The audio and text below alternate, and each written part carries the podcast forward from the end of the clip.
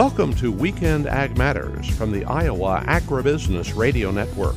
Join us for an in depth look at Iowa agriculture. Here's your host, Dustin Huffman.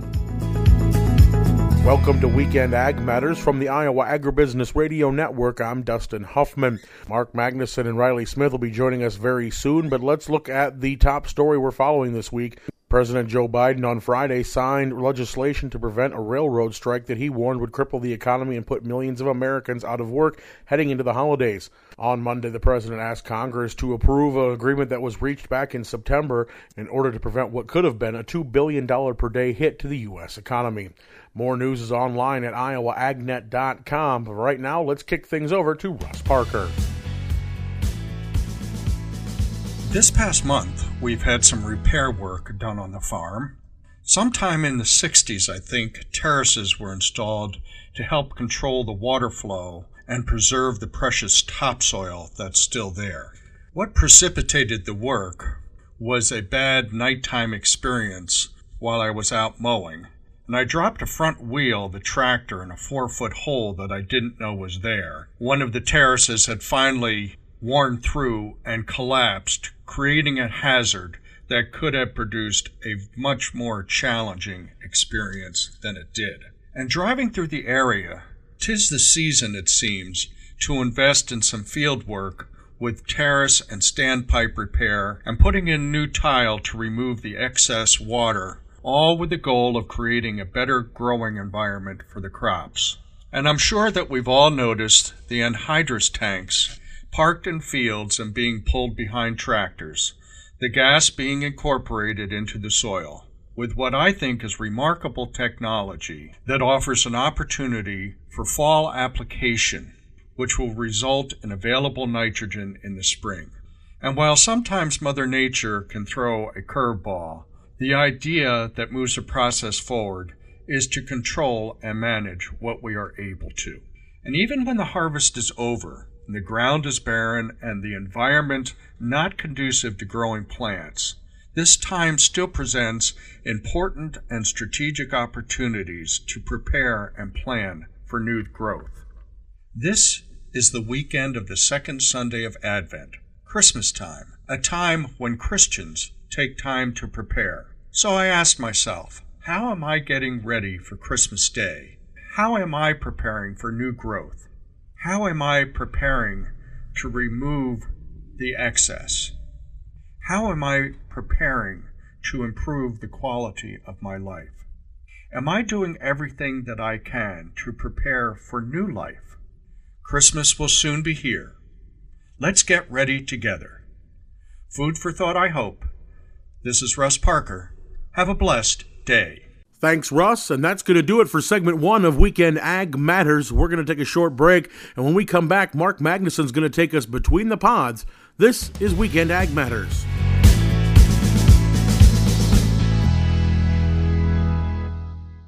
Every detail matters when building a winning game plan.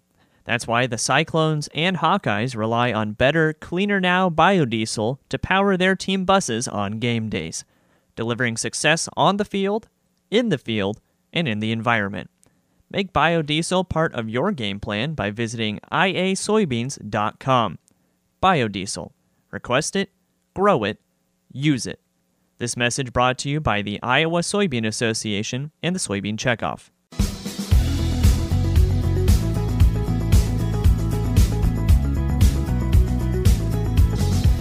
Welcome back to Weekend Ag Matters. Here is Mark Magnuson.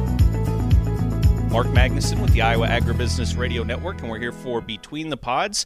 And each week on Between the Pods, each every other week, we focus on a new area of the Iowa soybean. And I'm here today with Joe McClure. And Joe, could you just tell us what your job title, what your role is, please? I'm the co-director of research for the Research Center for Farming Innovation. Uh, that is a subset of the Iowa Soybean Association and focused entirely on research. So, how is the research center set up?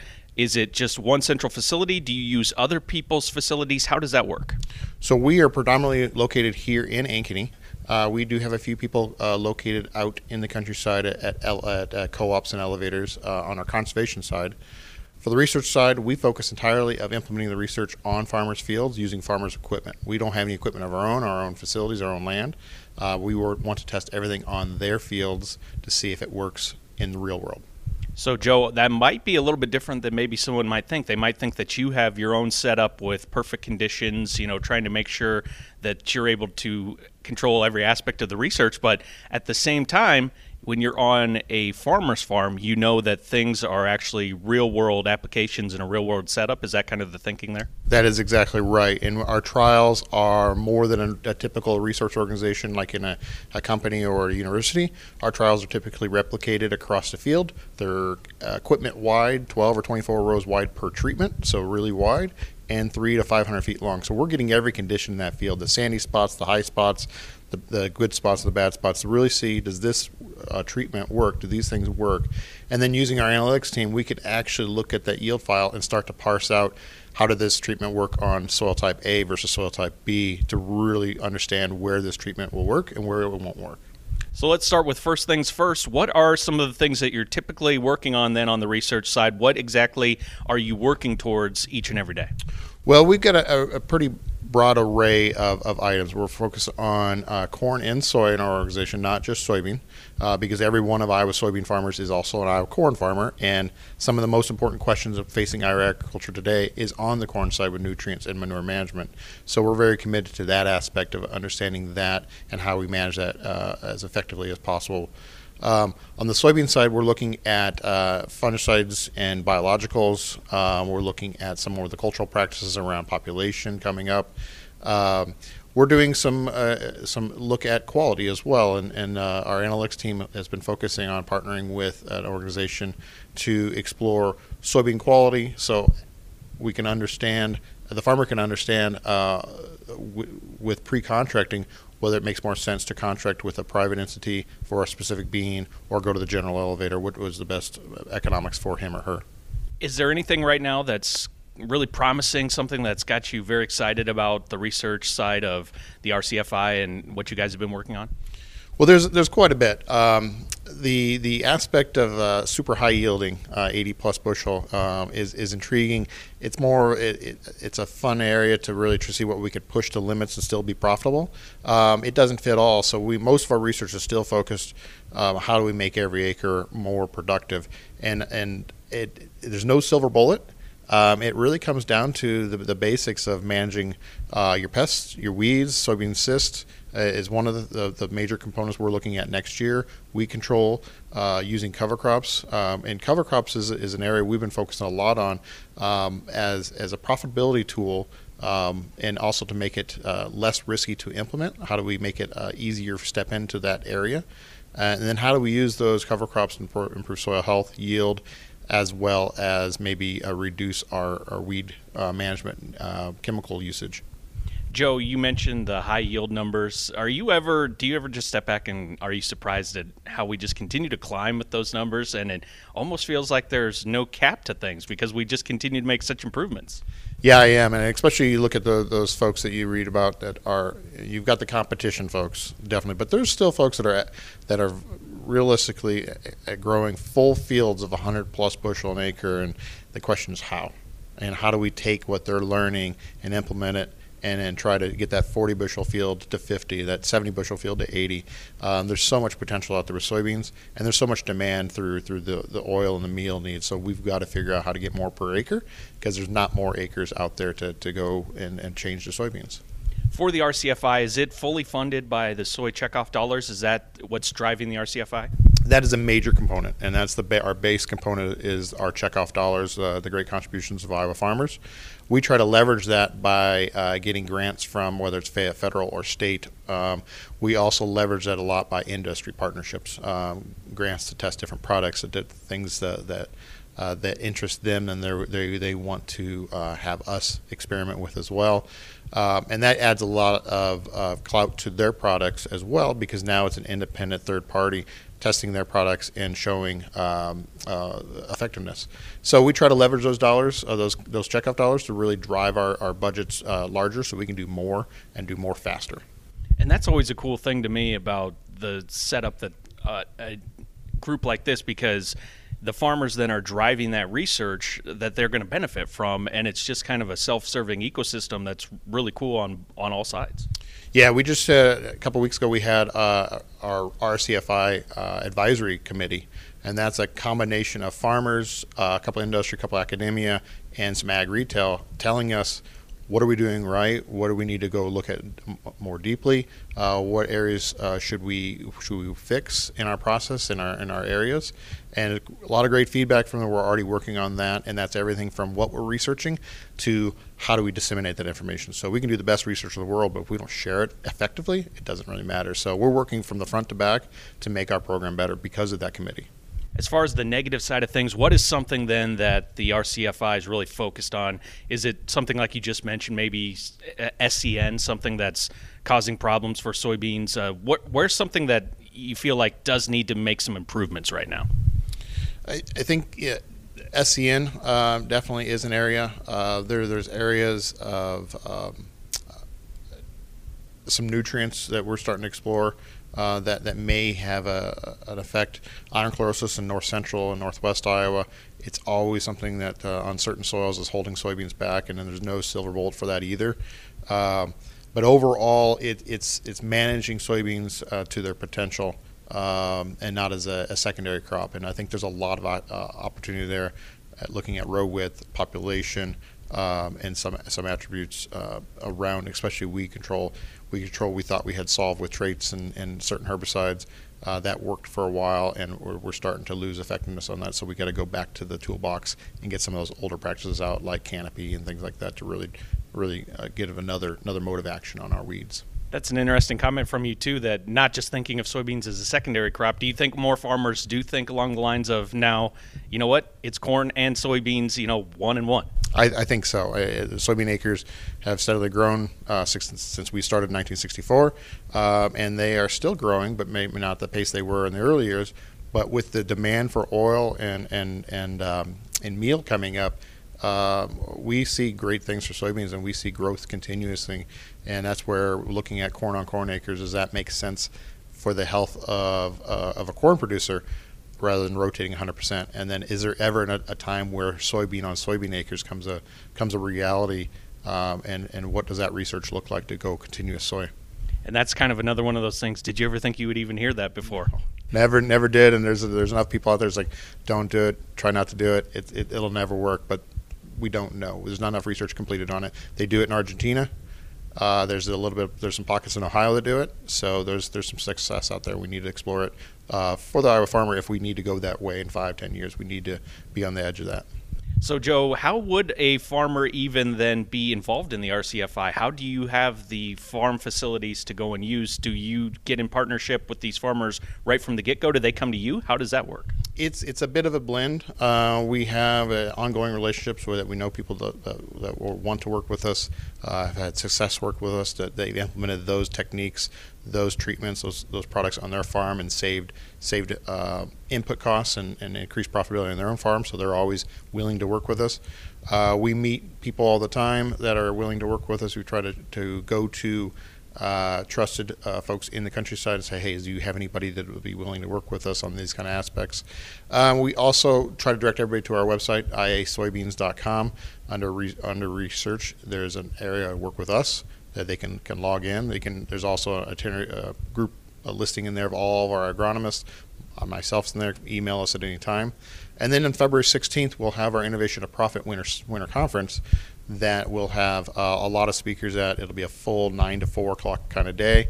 Uh, a lot of information coming out of that, and and the, the, the the plan there is really develop an action plan for farmers leave that day with a plan of action of how they're going to make changes in 23 and 24, what they want to do on the research side as well as the con- conservation implementation side, because uh, there's great, great things going on in that area as well. Do you ever try and find maybe a place, a farm that's not an ideal setup so you can say, well, we need to see how things work when we don't have ideal soil conditions, that type of thing? We do. Um, we, we typically hit that because we, we try to hit a lot of sites, and, and so we don't always get the best, uh, blackest dirt in the world. and we, we make sure that we try to put all of our trials across all of our nine cropping districts. We have we divide the, the state into nine areas where we have we have uh, uh, board members from each of those nine areas. So we make sure we, we're hitting northwest Iowa, southeast Iowa, uh, and, and everywhere in between uh, to make sure we're getting all those conditions. Joe, is there anything else you'd like to let our audience know about when it comes to the RCFI, what you're working on, and again, maybe how they can get involved if they would like to? Yeah, I you know check that website out. Uh, we are on Facebook, uh, LinkedIn, uh, areas like that. A lot of great stories, a lot of great information coming out that way. Um, and and please please join us on February 16th for our Innovation to Profit seminar. Joe, thank you so much for the time. Exciting stuff, research side of the soybeans here in Iowa. And we thank you so much and have a great rest of your week. All right. Thank you. That's it for segment two of this week's show. When we come back, Riley will wrap up the show as he talks with Billy Beck, Extension Forestry Specialist with Iowa State University Extension and Outreach. This is Weekend Ag Matters.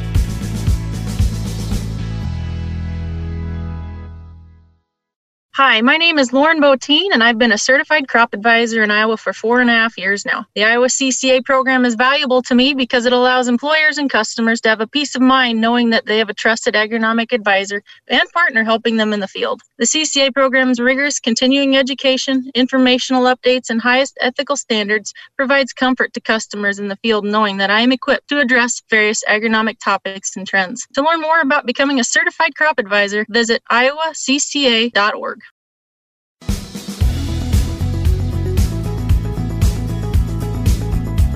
Welcome back to Weekend Ag Matters. Here's Riley Smith.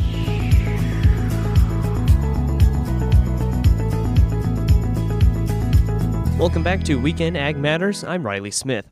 This past Wednesday, I was at Iowa State University for the Integrated Crop Management Conference, where there was a lot of interesting discussion on various crop management practices and other agricultural topics. I had the opportunity to speak with Dr. Billy Beck, Extension Forestry Specialist with ISU Extension and Outreach, about how farmers can take advantage of some of the old timber areas on their farms and potentially treat them as crops and turn a nice profit while maintaining the integrity of the surrounding ecosystem just had an interesting session on using timber as a crop, and that's something that maybe most Iowans don't really think about. But as you mentioned, a lot of farmers have those uh, timberlands, you know, along creeks and everything, where they have trees that maybe they need to do a little better job of managing. So, you know, let's talk a little bit on the practicality of, of having a timber crop from a farm and, and just kind of the benefits that farmers across the state can see from that. Yeah, so um, I've been a forester in the Midwest for a while now, and what that means is I deal with a lot of agricultural producers. A lot of agricultural producers own woodland, but it's almost like an afterthought. They're busy with a lot of other stuff. Um, the management of them is a lot different than traditional um, livestock or corn and beans. So a lot of them aren't really um, confident in like you know what do I do with these areas? Uh, what's the return interval? When do I do my inputs? When do I see a return? What resources are out there to help me. But I really do believe that a lot of these like on-farm woodlands, and you're right, they're, they're along creeks, they're along like the back 40 that a lot of people just don't go back into uh, for many many years.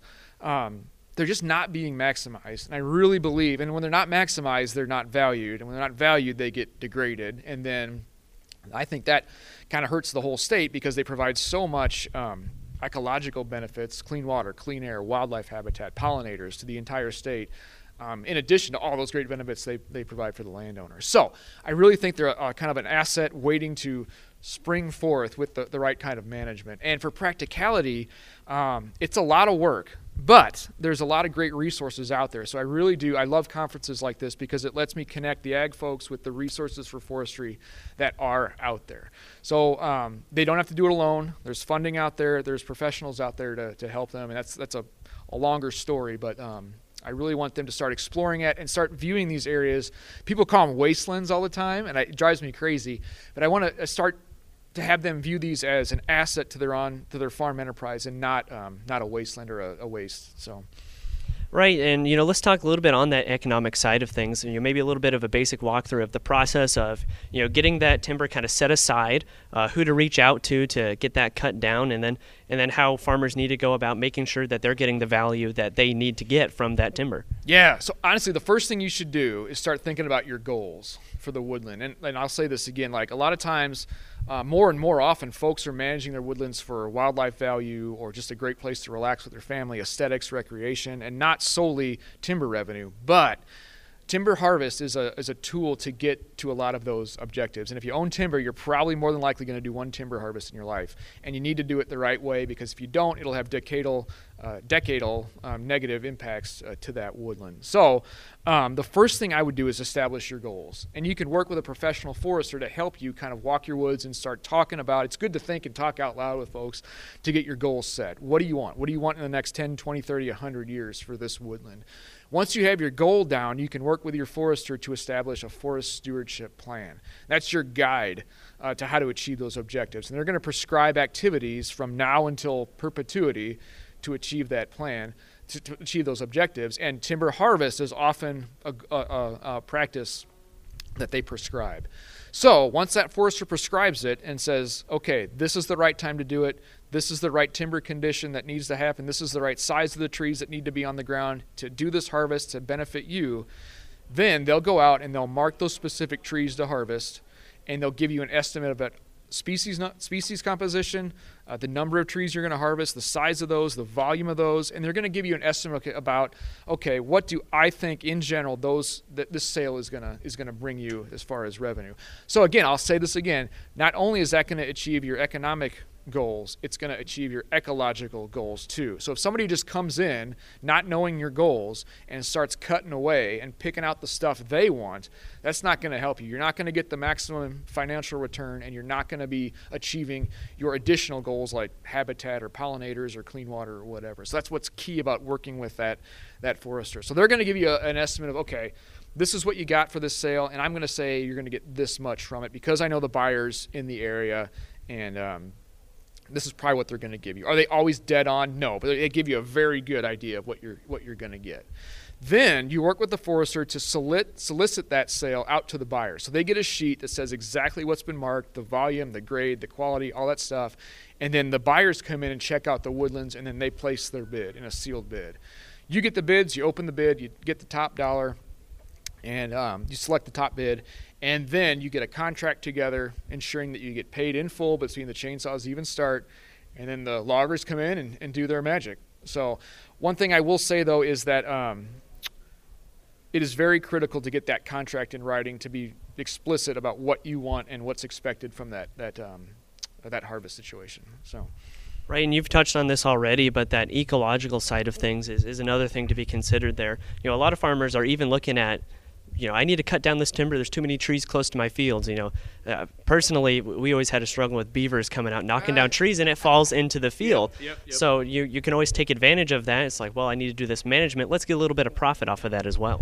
Right, and it's um, it's not even like um, there's timber harvest, but there's other ways to harvest and do like thinnings, like you said, and get not only timber revenue but like you know fence posts um, what they call non-timber forest products. So there's other things out there in the woodlands through management that benefits the ecology that you can get a financial return on before you get all the way to that, that final harvest situation. So there's a lot of steps in there. And the forester will be your guide on that about how we can recoup costs along the way not just 60 years in the in the future. So Right, and you know if there are farmers out there who are interested in, in kind of seeing what their timber is worth and, and maybe what their options are with that area, you know, where's the first place they should go to kind of get that process started?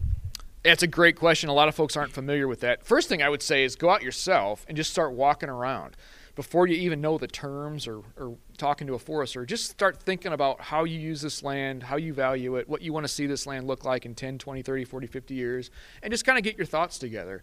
Write those down. Um, check your boundaries. You know, a lot of people even don't know where the exact boundaries are, but just get a sense of your woodlands on, on your own.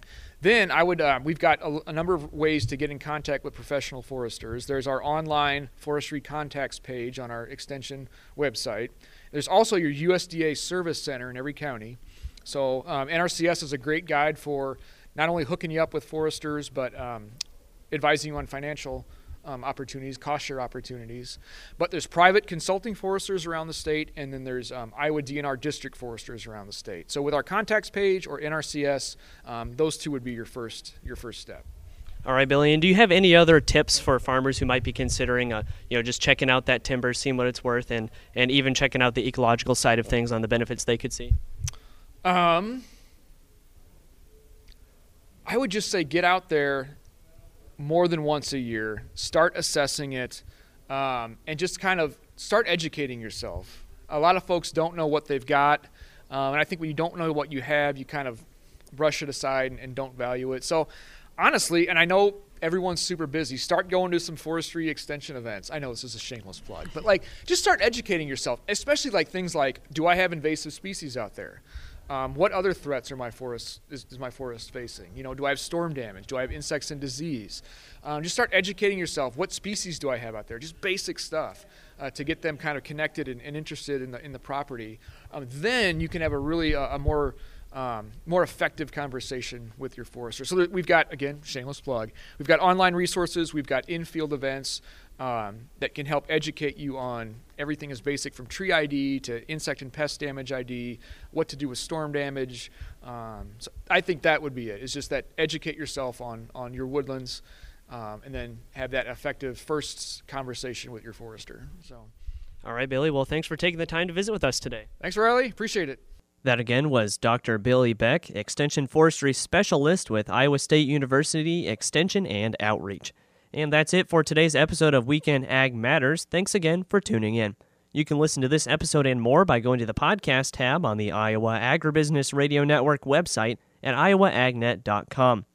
For Russ Parker, Dustin Huffman, and Mark Magnuson, I'm Riley Smith, wishing you a great rest of your weekend. Join us again next week for more Weekend Ag Matters.